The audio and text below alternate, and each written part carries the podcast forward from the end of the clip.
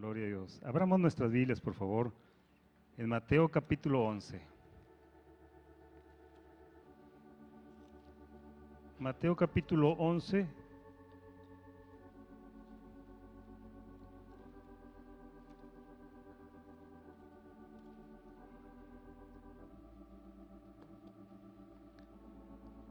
Aleluya. Versículo 28 y 29.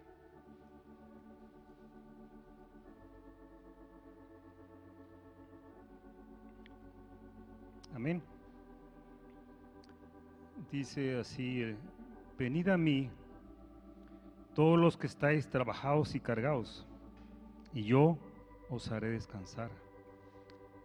Llevad mi yugo sobre vosotros y aprended de mí, que soy manso y humilde de corazón, y hallaréis descanso para vuestras almas. Porque mi yugo es fácil y ligera mi carga. Amén. Oh, aleluya. Aquí nos está el Señor hablando, haciendo una invitación. Venid a mí.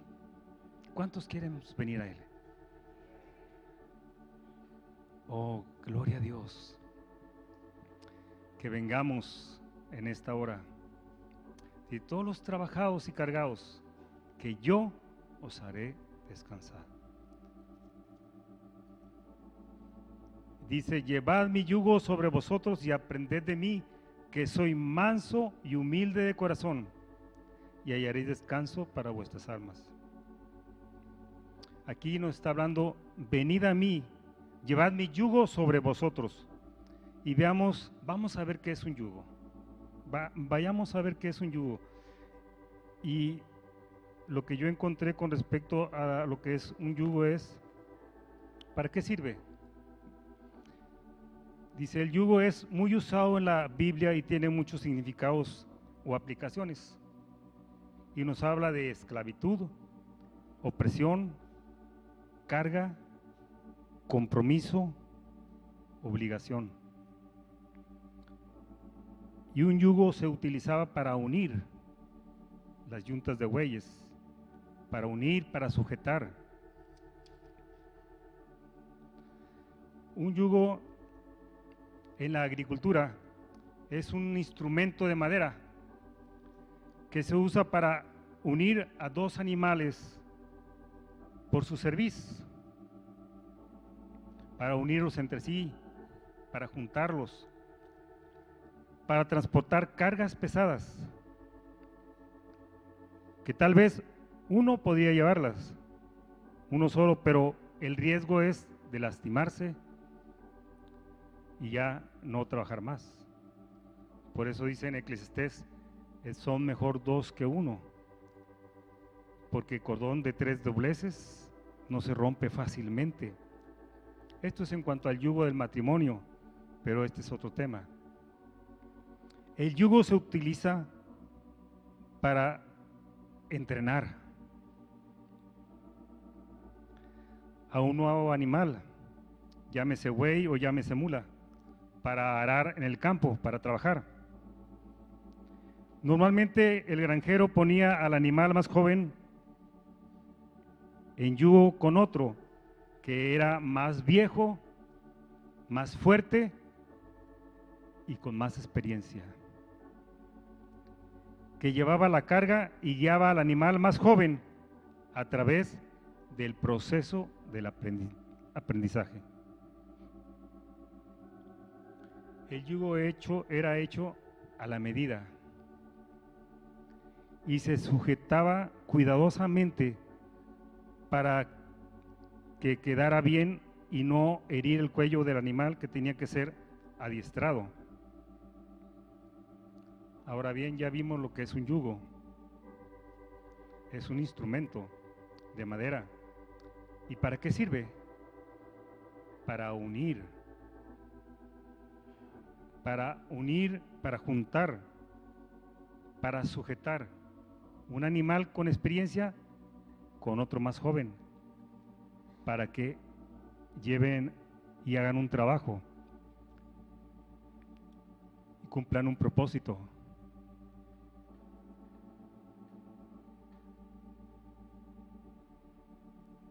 Y nos habla la sujeción, es la idea de este mensaje que el Señor está compartiendo. Que el Señor viene, quiere transmitirnos a través de este ejemplo. Llevad mi yugo sobre vosotros y aprended de mí. ¿Qué es lo que quiere el Señor que aprendamos? Que soy manso y humilde de corazón. Pero veamos este detalle. Su mansedumbre y su humildad solo son el fruto y el resultado de ese yugo que le está llevando. Ahora bien, el Señor nos dice aquí, llevad mi yugo. ¿Cuál era el yugo del Señor? ¿Cuál era el yugo que el Señor estaba llevando? Porque Él nos está invitando a llevar, llevad mi yugo. ¿Cuál era su yugo? llevad mi yugo sobre vosotros y aprended de mí. ¿Qué es lo que Jesús quiere que aprendamos? ¿Qué es lo que Jesús quiere que aprendamos? Él es nuestro máximo ejemplo y Él no va a ponernos una carga que Él mismo no esté llevando. Por eso el Señor nos invita a llevar su yugo sobre vosotros y aprended de mí. Vamos a ver el yugo del Señor. Vayamos por favor a Juan capítulo 14.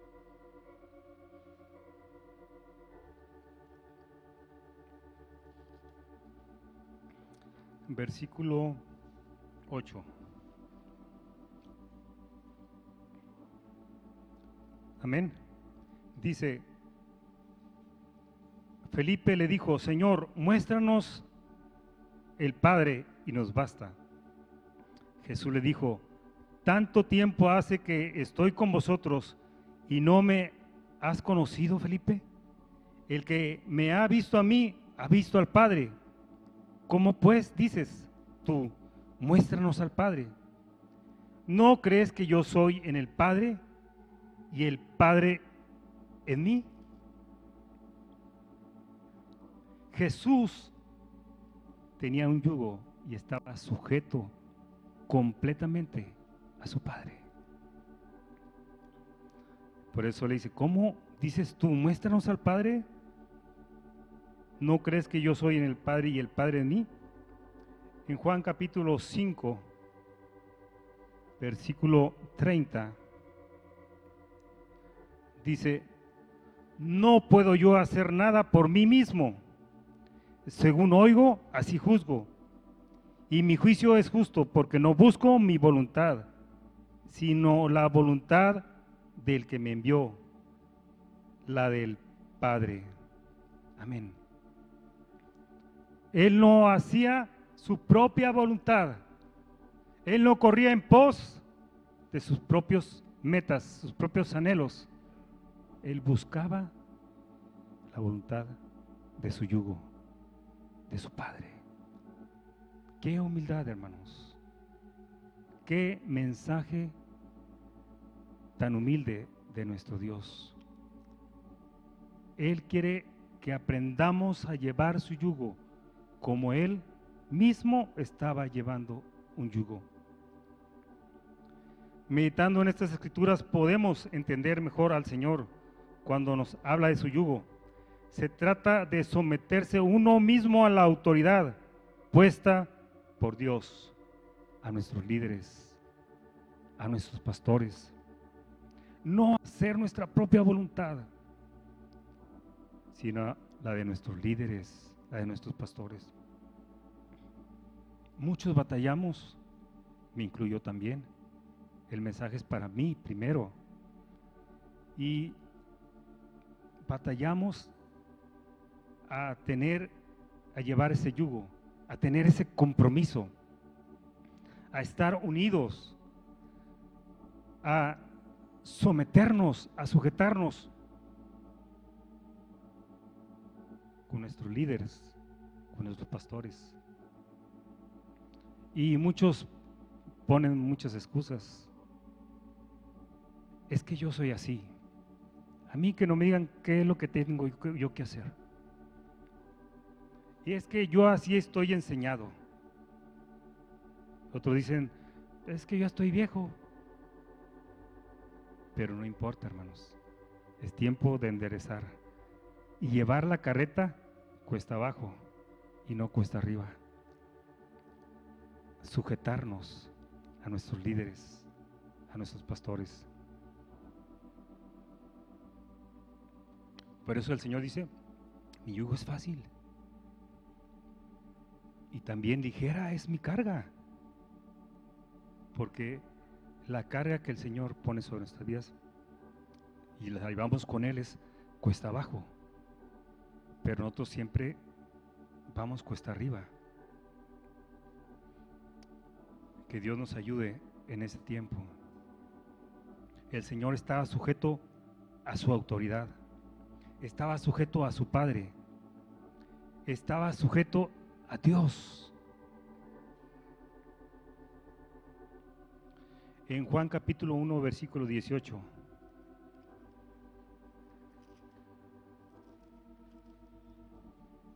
Dice, a Dios nadie le vio jamás. El unigénito Hijo que está en el seno del Padre, Él le ha dado a conocer. Qué precioso, hermanos. Qué humildad. Aquí nos está hablando de su encarnación. Dice, a Dios nadie le vio jamás el unigénito Hijo, que está en el seno del Padre, Él le dio, le ha dado a conocer.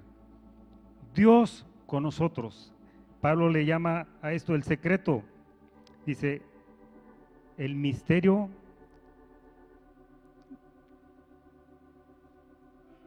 el misterio revelado a los hombres, el misterio de su bondad, indiscutiblemente grande es el misterio de la piedad. Grande es el misterio de su piedad. El Señor fue revelado en carne. ¿Con qué propósito? Para mostrarnos su yugo, para mostrarnos cómo Él está sujeto al Padre. Vemos aquí el vínculo de amor y de humildad que el apóstol Pablo nos está transmitiendo. Ella, él llama el gran misterio de la piedad, Emanuel, Dios con nosotros. El Padre estaba con el Hijo y el Hijo con el Padre, los dos juntos, unidos entre sí. De eso habla el yugo, unidos, juntos, llevando un yugo de amor, un yugo de humildad, que está siendo transmitido a toda la humanidad. Llevad mi yugo sobre vosotros y aprended de mí, que soy manso y humilde de corazón.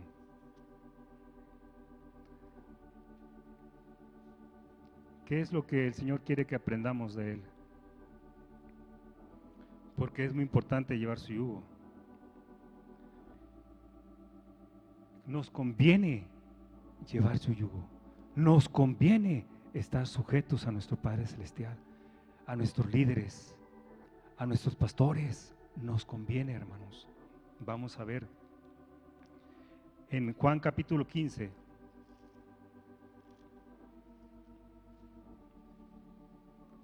Versículo 15. Dice, ya no os llamaré siervos, porque el siervo no sabe lo que hace su Señor, pero os llamaré amigos, porque todas las cosas que oí de mi Padre os las, he dado a conocer. Ok, amén. Ya no os llamaré siervos, sino que os llamaré amigos, porque todas las cosas que oí de mi Padre os las he dado a conocer. si llevamos su yugo, hermanos, el Señor va a compartir sus secretos con sus amigos. Por eso nos conviene, nos conviene que llevemos su yugo. En Juan capítulo 14,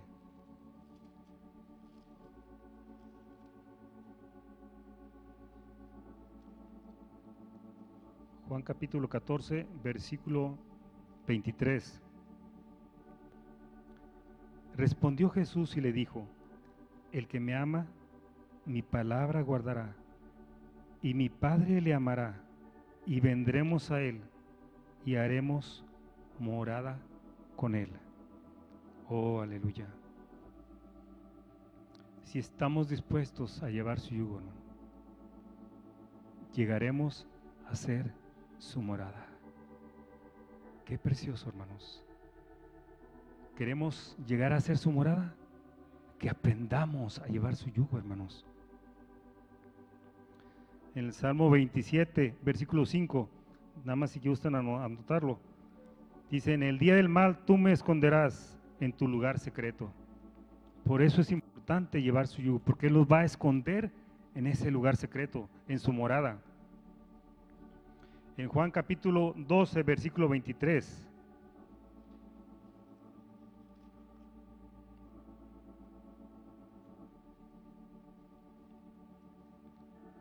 ¿Por qué es importante llevar su yugo? ¿Por qué nos conviene llevar su yugo?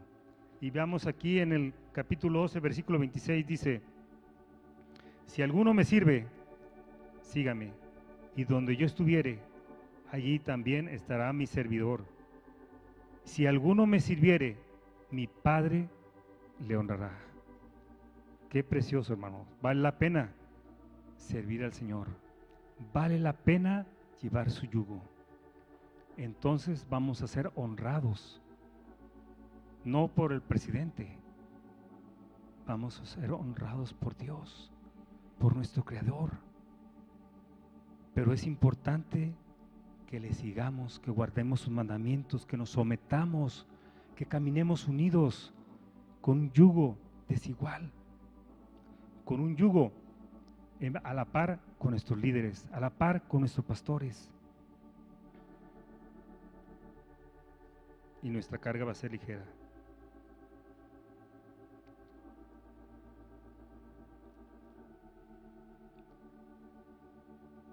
¿Por qué es importante hoy más que nunca llevar su yugo. Porque es tan importante hoy más que nunca estar sujetos a nuestros pastores, a nuestra autoridad. Dice, aprended de mí que soy manso y humilde de corazón. Si estamos unidos a nuestro Padre, si estamos juntos a nuestros líderes, si estamos sujetos a nuestros pastores, entonces vamos a tener ese fruto de la humildad y mansedumbre. Vamos a ver un parámetro. La medida de relación que nosotros tenemos con nuestros pastores es la medida de relación que nosotros tenemos con Dios.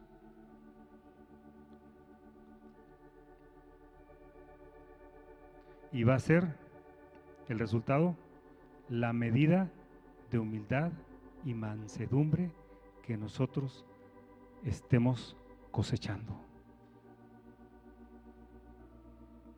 Por eso es bien importante hoy en día, más que nunca, estar sujetos a nuestros líderes, llevar el yugo del Señor Jesús. muchos ofrendamos, muchos diezmamos, y está bien. Muchos asistimos a los servicios, correcto, pero el Señor está hablando de una relación, de una comunión, de una sujeción, que llevemos el yugo de nuestro Señor Jesús ¿Y por qué es bien importante llevar el yugo? Vamos a verlo. Porque nos va a hacer mansos y humildes. Esto va a ser el fruto. Es el fruto que el Señor nos estaba mostrando en Mateo. Y dice en el Salmo 10, versículo 17. Porque es importante que llevemos su fruto, su yugo, porque entonces vamos a dar fruto de mansedumbre y de humildad.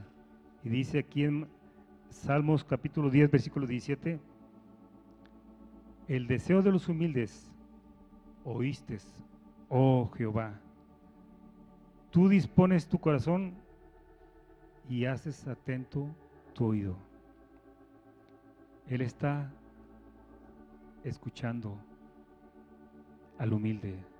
El humilde oirá su voz en este último tiempo. Por eso es importante que llevemos el yugo, que estemos sujetos, hermanos.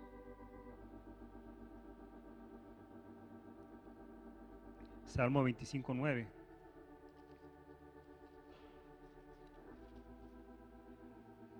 Dice,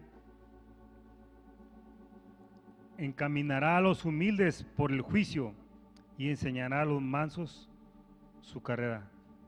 El Señor nos va a encaminar en este tiempo lleno de tinieblas, lleno de oscuridad. Las, cosas están poniéndose más difíciles, hermanos. Si no tenemos quien nos guíe, el Señor va a guiar a los mansos y humildes de corazón. Los tiempos cada vez se van a poner peores, hermanos. Por eso es importante sujetarnos, llevar nuestro yugo y que seamos mansos y humildes de corazón. En el Salmo 138, versículo 6.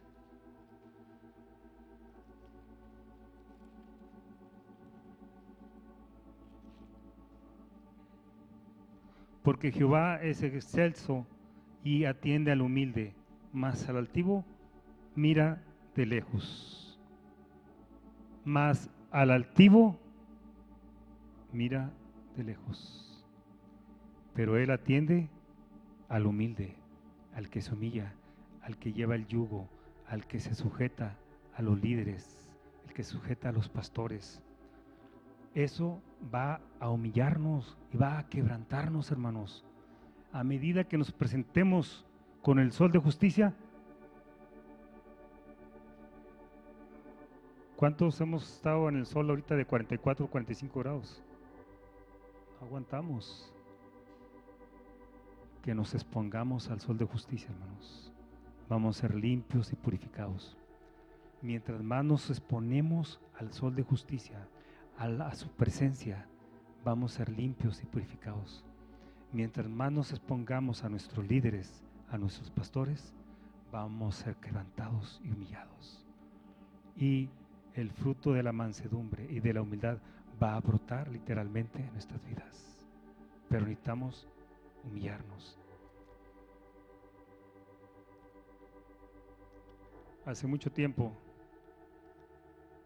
yo era el siervo de mi pastor, Héctor Bustamante. Y una vez él me dijo, ¿ves aquel hermano? Dile que venga, quiero saludarlo. Fui y le dije al hermano, ¿sabe qué hermano? Dios le bendiga. Mire, el pastor me dice esto, quiere saludarlo, que usted vaya para allá con él, se presente. Pasó el tiempo, Después de otro tiempo, el pastor me dijo, ve y dile, ¿no fuiste? Sí, sí fui, hermano. Ve y dile al hermano que venga, que quiero saludarle. Fui nuevamente con el, hermano y le dije, hermano, ¿no fuiste con el pastor? Excusas. Y, y dijo, no, no, no. El hermano quiere que vaya a saludarle. por favor, ve, Él está con los brazos abiertos. Él es un Padre para nosotros. Somos una familia en Dios. Ve, ve con Él. Pasó el tiempo. Y otra vez el pastor me dice, ¿no le dijiste? Sí, hermano. Fui otra vez, tercera vez, a avisarle. Después ya no me volvió a decir el pastor nada. Dios quiera. Y yo creo que si fue este hermano, porque todavía asiste aquí en la iglesia. Pero muchas veces nos queremos ser confrontados. ¿Qué me van a decir? ¿Qué va a pasar? ¿Qué va a suceder? Hermanos, que nos pongamos a la luz, que nos humillemos y la mansedumbre y la humildad va a brotar en nuestras vidas, en nuestros corazones. Por eso es importante, el humilde oirá su voz. Y en este tiempo difícil va a ser guardado. Él exalta al humilde. Oh, el Salmo 149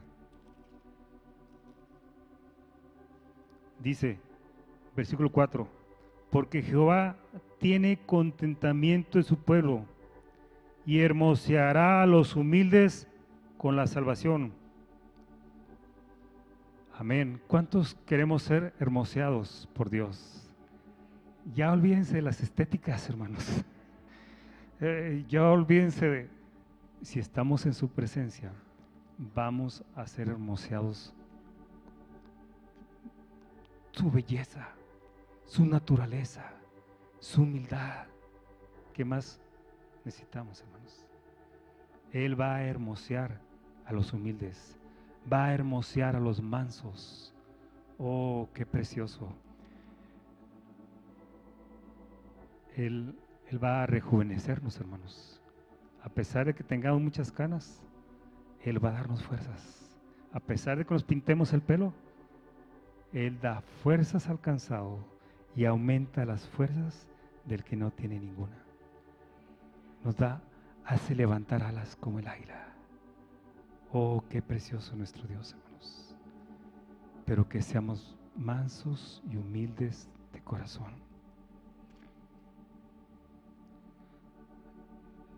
Ya no, nada más voy a dar unos, voy a, concluir con esto. La característica de los mansos y humildes. Eh, esa es la conclusión. Y es la conclusión más gloriosa que nos puede ministrar nuestro sumo sacerdote. En Juan capítulo 17.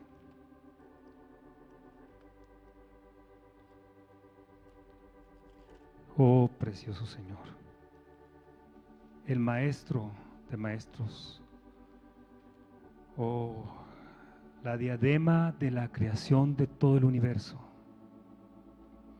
el rey de reyes y señor de señores, estaba a punto de ir a la cruz. El manso y humilde.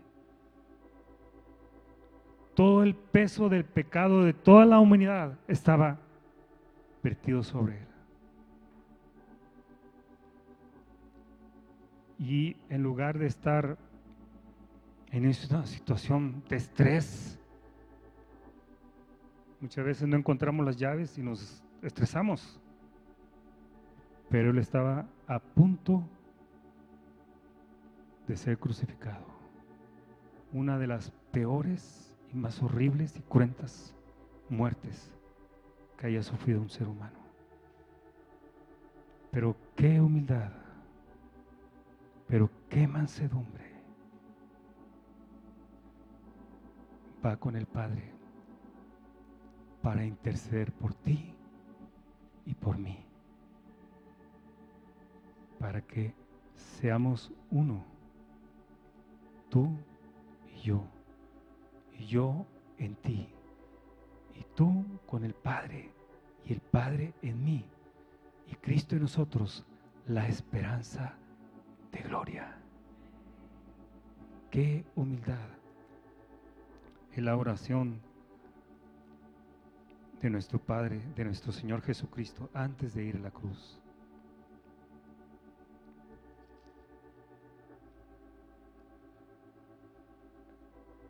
La característica de los mansos y humildes.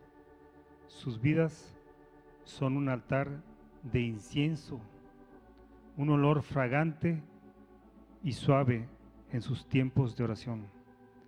Constantemente están derramándose por su prójimo, por sus líderes, por sus hermanos. Y hay muchos ejemplos en la Biblia, pero no, no, hay, hay tiempo para verlos.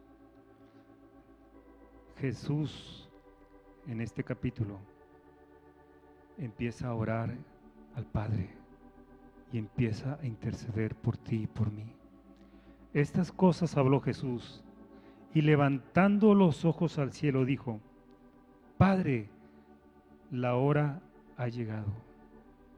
Qué difícil, hermanos, qué difícil ha de haber sido para, para el Señor Jesús. Él sabía lo que él esperaba, pero sin embargo estaba ahí derramando su corazón por nosotros la hora ha llegado, glorifica a tu Hijo para que también tu Hijo te glorifique a ti.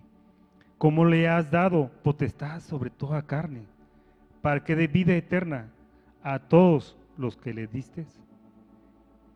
Y esta es la vida eterna, que te conozcan a ti, al único Dios verdadero y a Jesucristo, a quien has enviado el único anhelo del corazón de Dios, hermanos, es que nosotros pasemos la eternidad con Él.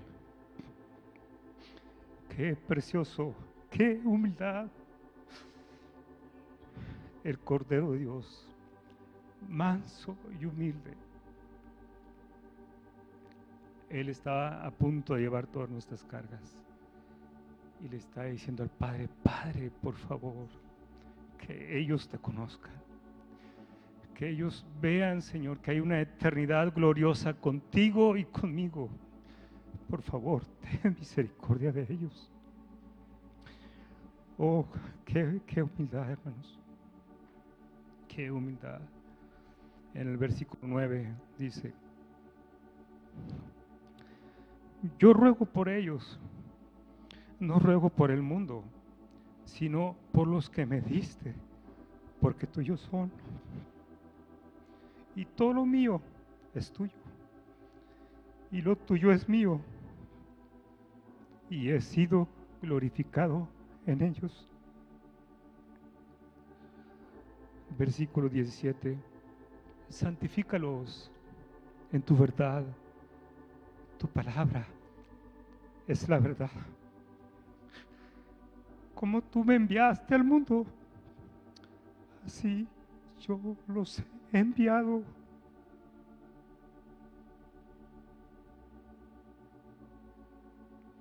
Y por ellos yo me santifico a mí mismo, para que también ellos sean santificados en la verdad.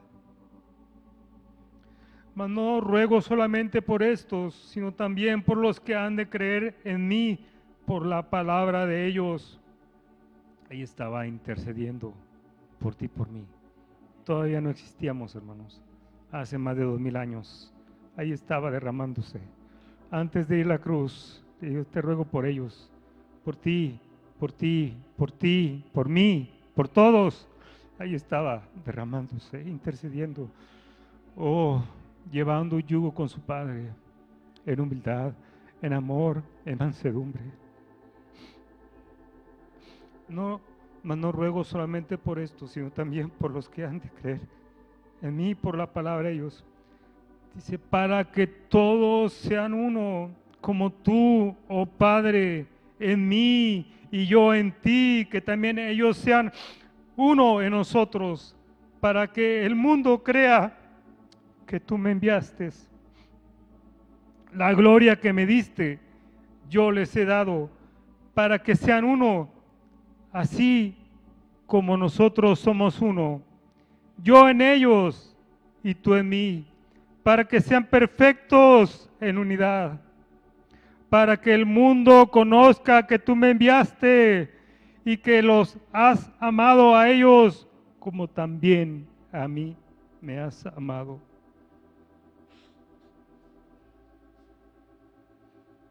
Qué misericordia, qué amor, qué humildad.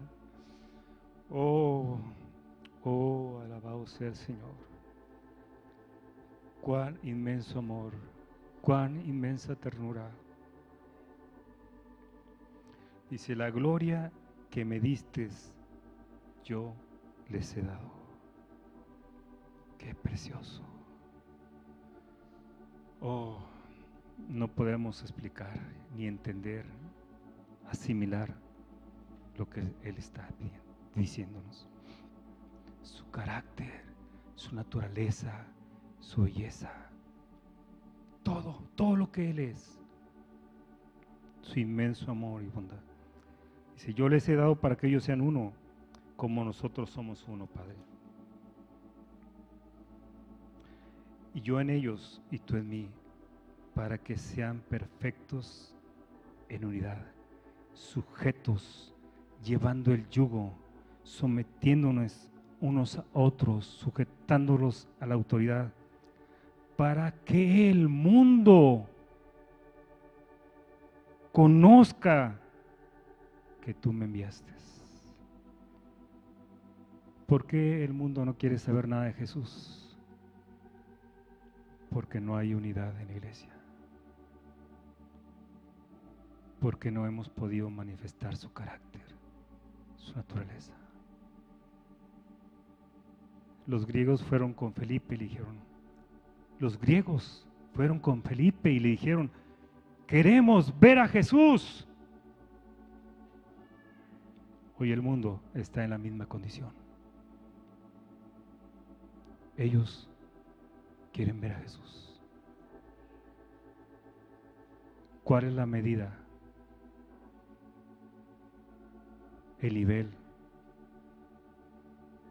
de su carácter, de su naturaleza en nosotros. El mundo no va a conocer a Jesús. Cuando el Señor, cuando Felipe le dijo a Andrés, y los dos fueron y le dijeron a Jesús, los griegos quieren ver, quieren verte, maestro. ¿Qué dijo el maestro? Es tiempo del que el grano de tigo caiga a la tierra y muera, para que pueda llevar fruto. Este mundo quiere ver a Jesús. Pero nosotros no queremos morir a lo que somos. No queremos llevar nuestro yugo. No queremos pagar el precio. Mansos y humildes de corazón. Su carga es ligera, hermanos, si corremos en pos de Él, de nuestro amado. Qué precioso, hermanos. Aquí está el verbo de Dios, el verbo encarnado, el verbo celestial, el verbo de la comunión, enjugando siempre el verbo del amor. Padre, para que ellos sean uno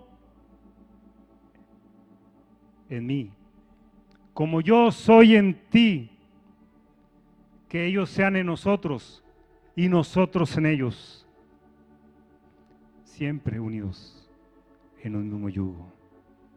Amén. Eso es lo que Dios quiere en este último tiempo. Que el Señor nos dé la gracia, hermanos. Que seamos mansos y humildes, aprendamos a caminar sujetos a nuestros líderes, a nuestros pastores.